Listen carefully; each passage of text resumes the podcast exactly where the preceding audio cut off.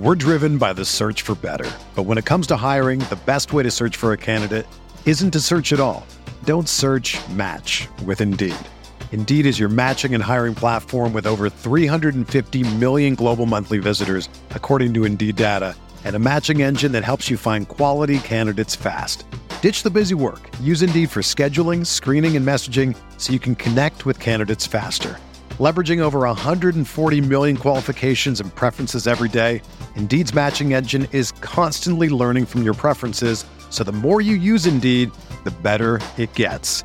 Join more than 3.5 million businesses worldwide that use Indeed to hire great talent fast. And listeners of this show will get a $75 sponsored job credit to get your jobs more visibility at Indeed.com slash BlueWire. Just go to Indeed.com slash BlueWire right now and support our show by saying that you heard about Indeed on this podcast. That's Indeed.com slash BlueWire. Terms and conditions apply. Need to hire? You need Indeed. This podcast episode is brought to you by Coors Light. These days, everything is go, go, go. It's nonstop hustle all the time. Work, friends, family expect you to be on 24 7. Well, sometimes you just need to reach for a Coors Light because it's made to chill. Coors Light is cold lagered, cold filtered, and cold packaged. It's as crisp and refreshing as the Colorado Rockies. It is literally made to chill. Coors Light is the one I choose when I need to unwind. So when you want to hit reset, reach for the beer that's made to chill. Get Coors Light in the new look delivered straight to your door with Drizzly or Instacart. Celebrate responsibly. Coors Brewing Company, Golden, Colorado. Hey, this is Travis Diener, and you're listening to Setting the Pace on PacersTalk.net.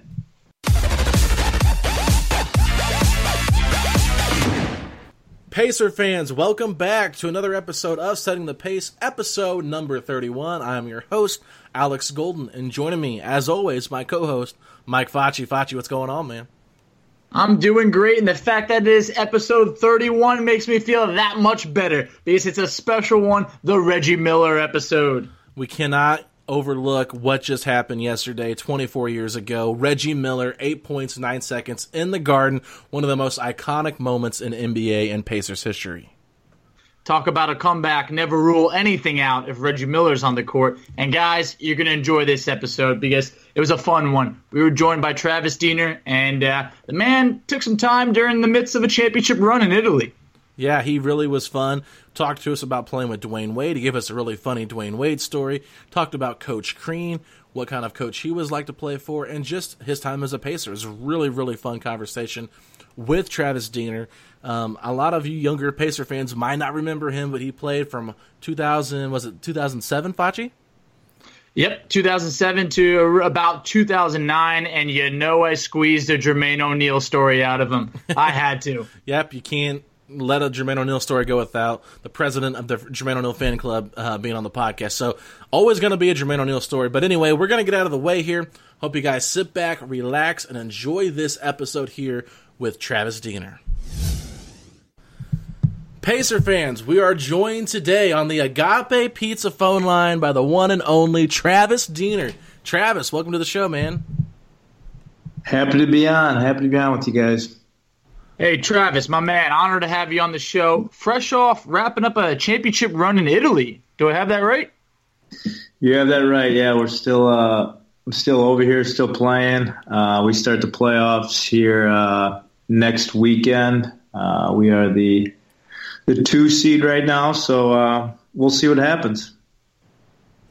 Best of luck to you on that. I definitely appreciate with uh, with with that going on. You know, you, you taking the time today. Which uh, which title was it that you guys captured recently? We won the Italian Cup uh, championship, which is kind of a uh, mid-season championship where the top eight teams the first half of the season compete for this championship, um, and we, we ended up winning that. So it's, it's a it's a big deal over here. It's kind of hard to understand uh, for people in America because it's there's nothing like it that happens. It'd be like eliminating the All Star game and having a uh, a championship in the middle of the season, so to speak. That's real cool. So, from my research, you know, I read that you actually had retired from basketball. We're working at your alma mater, Marquette, and then got the itch to play ball again. Can you describe what that feeling was like knowing you just weren't done yet? Yeah, you know, when I when I first retired, I was 32, and uh, it'd been a long road for me, and um, you know, I just thought I was just really, to be honest with you, I was just tired uh, physically and mentally, and uh, initially I just wanted to take a break uh, for you know five six months and then come back to Italy and play, and you know, I, I got this offer from from Marquette and uh, joined Wojo on his staff from from day one, and you know, three years went by and I had a great experience there, but you know, there's just something that was still missing, and you know, decided to come back and play at at 30 at 35, and uh, been two years here playing now in, in Italy and having having a great time. I, I think I appreciate uh, I appreciate the game more now that you know from, from coming back. Well, hey, we saw a veteran point guard of Pablo Prigioni come over to the NBA later in his career. Do you think there's any chance that you might want to come back to the NBA, even though you're a little bit older? Uh, would I want to? Yeah, of course. I just I don't know if uh, the uh, the talent is there at this point to play oh, okay. in oh, that league on. right now. we know you still got game. no, I mean the, the game nowadays, uh, even in the last you know five to ten years, has changed so much. To uh, you know, I think Steph Curry's done a you know he's changed the way the game is played with with the three point shooting. Uh, you know, a lot of guys are are graded on their skill level. So uh, I think today's game fits me fits me well. It's just uh, I'm just uh, getting a little too old. Yeah, so that's what we were going to ask you too, because we know you played in a little bit more of a slower pace back when you know there was actually post up and big man couldn't shoot threes. But now today, I mean, if you're a big that can post up, it's like a you know you're an odd player in the NBA. So do you do you feel like your game today would have been you know or the way the NBA is played today? Do you think your game would have been better for that or better suited for that? Absolutely. I mean it's not as physical nowadays. Obviously, I wasn't a very physical player, uh, and, and, the game is faster. There's there's obviously more three point shooting. Uh, it's it's a lot of freedom of movement, uh, a lot of three point shooting, uh, and, and, the pace is is uh, up tempo for the most part. So yeah, that's exactly how I love to play, and I think that's how a lot of players really love to play is is fast paced and, and, shooting a lot of shots. Mm-hmm. Eh, something that I thought about, you know, I always remember during your time, you know, in the NBA and most specifically with the Pacers well, part of your game that I love was the lack of turnovers. You had great ball control. I think you were averaging basically four assists per turnover uh, in your best year with the Pacers. And on a per 36 basis, that was about six assists per turnover, which is absurd. Would you say protecting the ball has always been your strongest suit? Or was it your three point shooting, which you were lights out with at Marquette? No, I, think you know at a very young age, I was you know I, I, played for my uncle in high school, and it was a priority not to turn the ball over. So uh, that's always been ingrained in my head that you know you know just get a shot at the rim and, and you know take care of the basketball. So you know I was. Uh, you know, it's always been a. I've taken a lot of pride in not turning the ball over, and I, I continue that to this day. And I think, uh, you know, it's probably, like you said, maybe one of my strongest attributes. I think so. So. Yeah, I want to backtrack a little bit to your days at Marquette. Made it to the Final Four with Steve Novak and the now, I guess he's not officially retired, but he's going to be Dwyane Wade. What what kind of uh, experience was that like playing with a guy like Dwyane Wade? And just give us your best Dwyane Wade story because obviously he has had such a great career in the NBA and playing with him in college, you know, quite a different player. Yeah, you know, he was uh, he was real quiet. Um, had incredible work ethic in college, and you know, a guy that obviously dominated at the college level as well. But uh, you know, a, funny story about Dwyane is we were uh, we were roommates on the road, and he was a horrific sleeper. You know, would just constantly snore, and, and it'd be so loud. And I'm a and I'm a really light sleeper, so any sort of noise, you know, most nights I would end up throwing pillows at him, jumping on his bed, trying to get him to stop stop snoring. Uh, That's awesome. But nothing would, you know, nothing would ever work. And there were times I'd actually go in the bathroom and sleep in the bathtub on the road. And oh my god! Uh, so I, I, go back to the games I played bad on the road, and I just blame Dwyane for, for not getting good night, good night of sleep. That hey, it awesome. sounds fair. So, Travis, when you joined the Pacers uh, in 2007, you know it really wasn't the best stretch of years for the team under Coach Jim O'Brien. Can you tell us a bit about what his coaching style was like, and maybe why he came off as not so much of a fan or player favorite?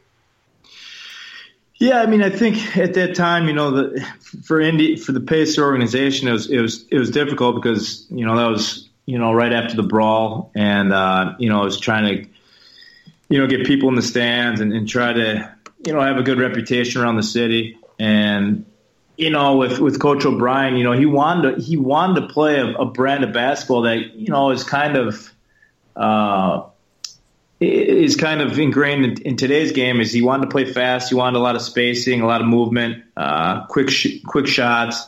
Um, you know, so it just didn't. You know, we just you know a rash of a, lot of things that just didn't lead to ultimate success for us. You know, not not reaching the playoffs in those three years, but um, you know the future was was started at that point. point, and then you know after I left, you know Indiana had you know some some really good seasons, and that's actually continued you know to, to, to you know to right now. Mm-hmm.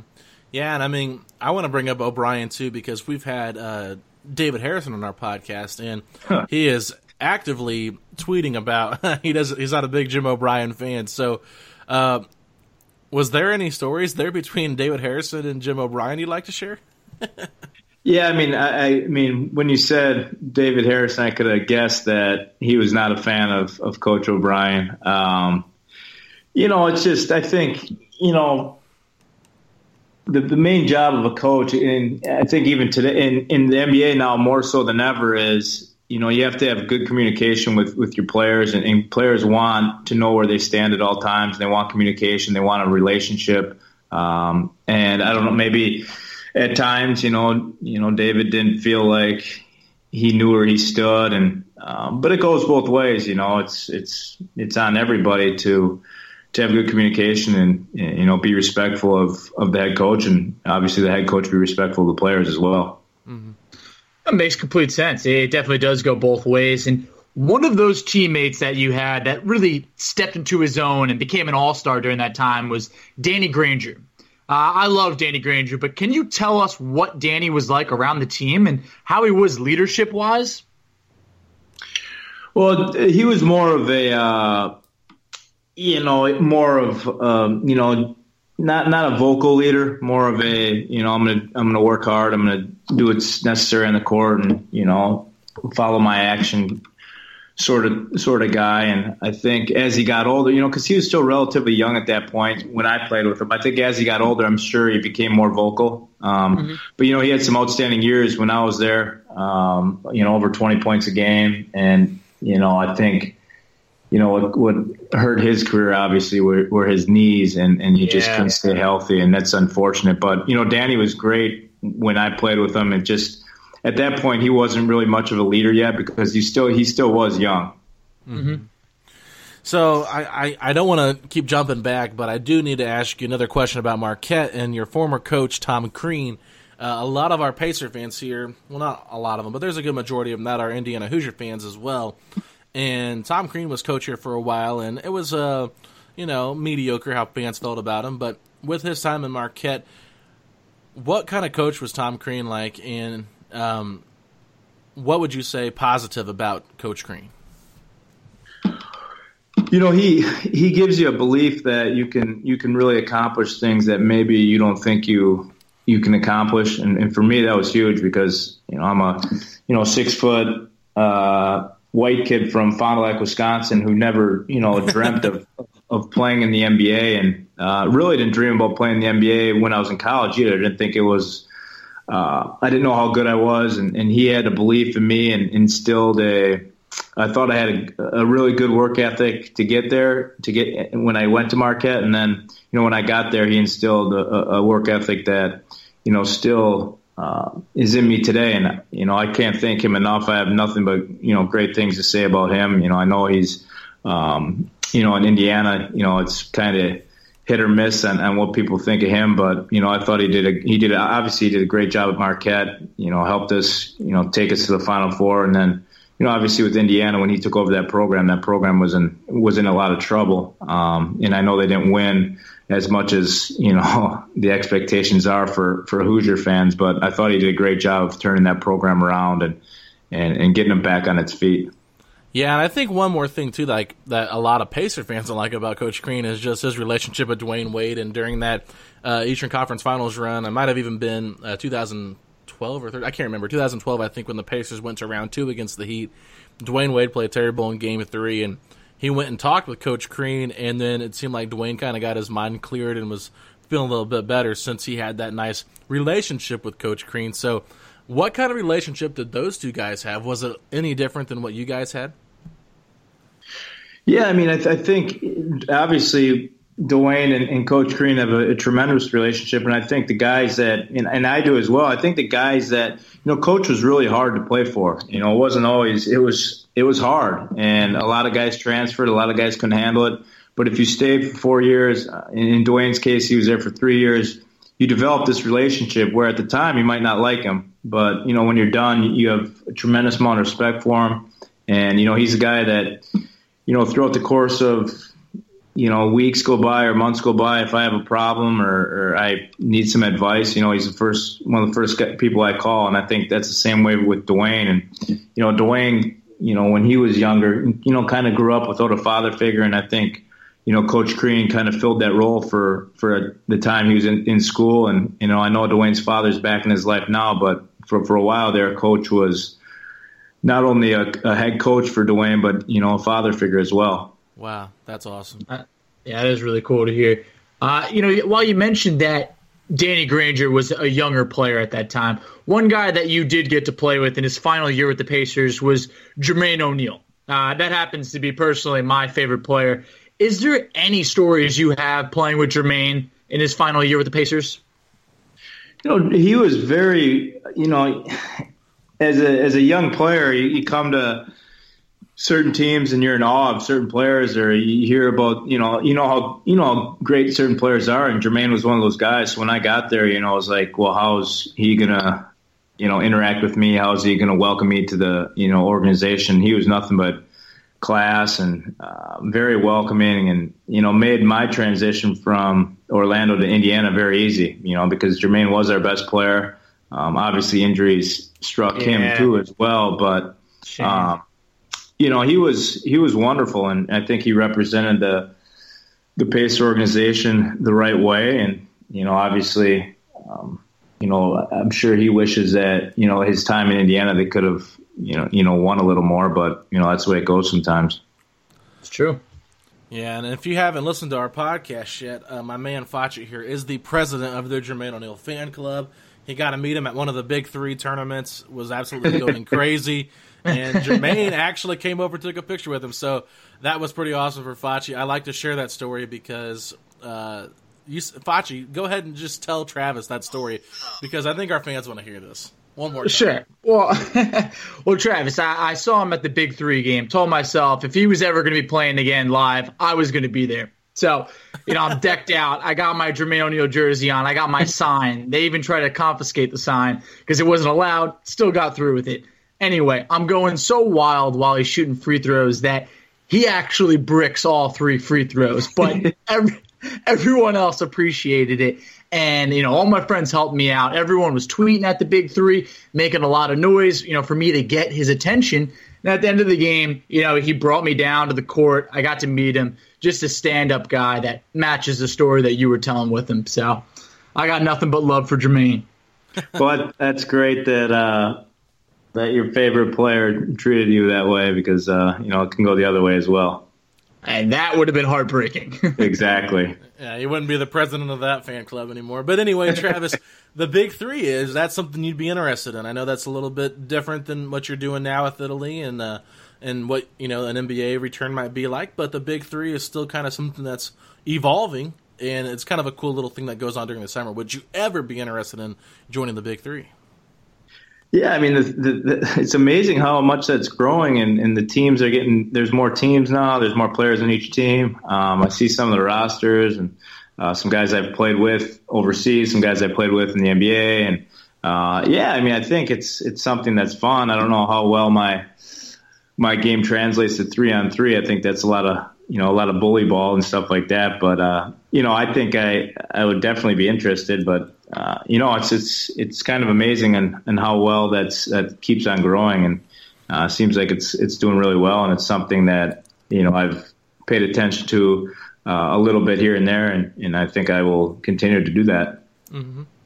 It would be awesome to see you in the states again playing some ball. Uh, you did play in the basketball tournament last year. Uh, do I have that correct?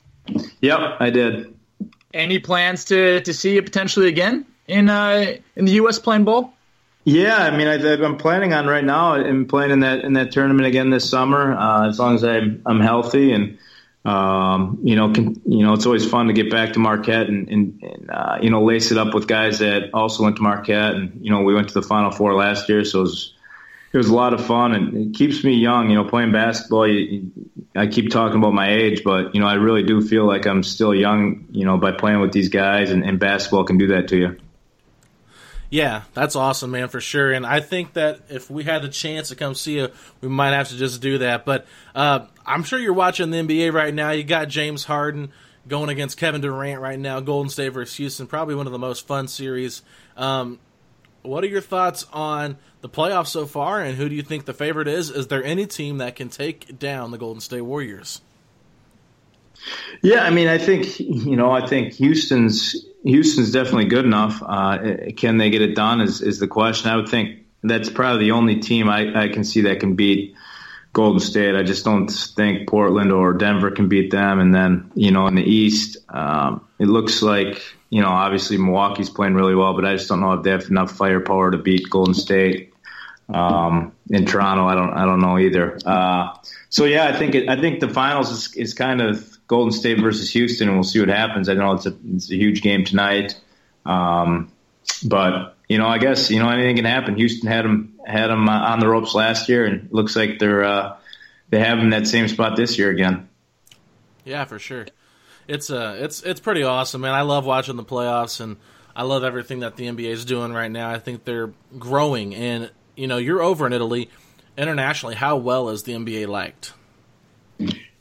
Yeah, it's uh, like you said, it's growing at a at a level that's really incredible, and especially with the influx of foreign players. You know, now that you see, you know what Giannis is doing with the Bucks makes you know a lot of Europeans really pay attention to to what's going on because you know he is kind of he's turning into the you know one of the faces of the NBA and. Uh, so you know the game of the game of basketball and, and, the NBA in particular is really really growing and it's uh, it's great to see. You know, it's great to see uh, just how much basketball can can mean to people. And um, you know, as we're talking, we've spent 20 minutes talking about basketball, so it's it's great for for everybody. Mm-hmm, for sure. So, Travis, we really appreciate you taking the time to join us today. Can you go ahead and let people know where they can find you out on social media? Diener Travis uh, on Twitter and on Instagram. Simple enough. I like it. So, thanks again, Travis. We really appreciate it. Hey, hey Travis, no best of luck in the playoffs. Hey, thanks a lot, guys. Thanks for having me. Alrighty, guys, that does it for another episode of Setting the Pace. You can find us on Twitter at Setting the Pace 3. Make sure you check out our website, pacerstalk.net.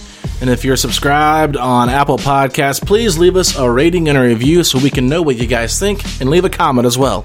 All right, everybody, we'll talk to y'all later. Peace out, Pacer Nation. Sugar Ray Leonard, Roberto Duran. Marvelous Marvin Hagler and Thomas Hearns. Legends, whose four way rivalry defined one of the greatest eras in boxing history. Relive their decade of dominance in the new Showtime sports documentary, The Kings, a four part series premiering Sunday, June 6th, only on Showtime.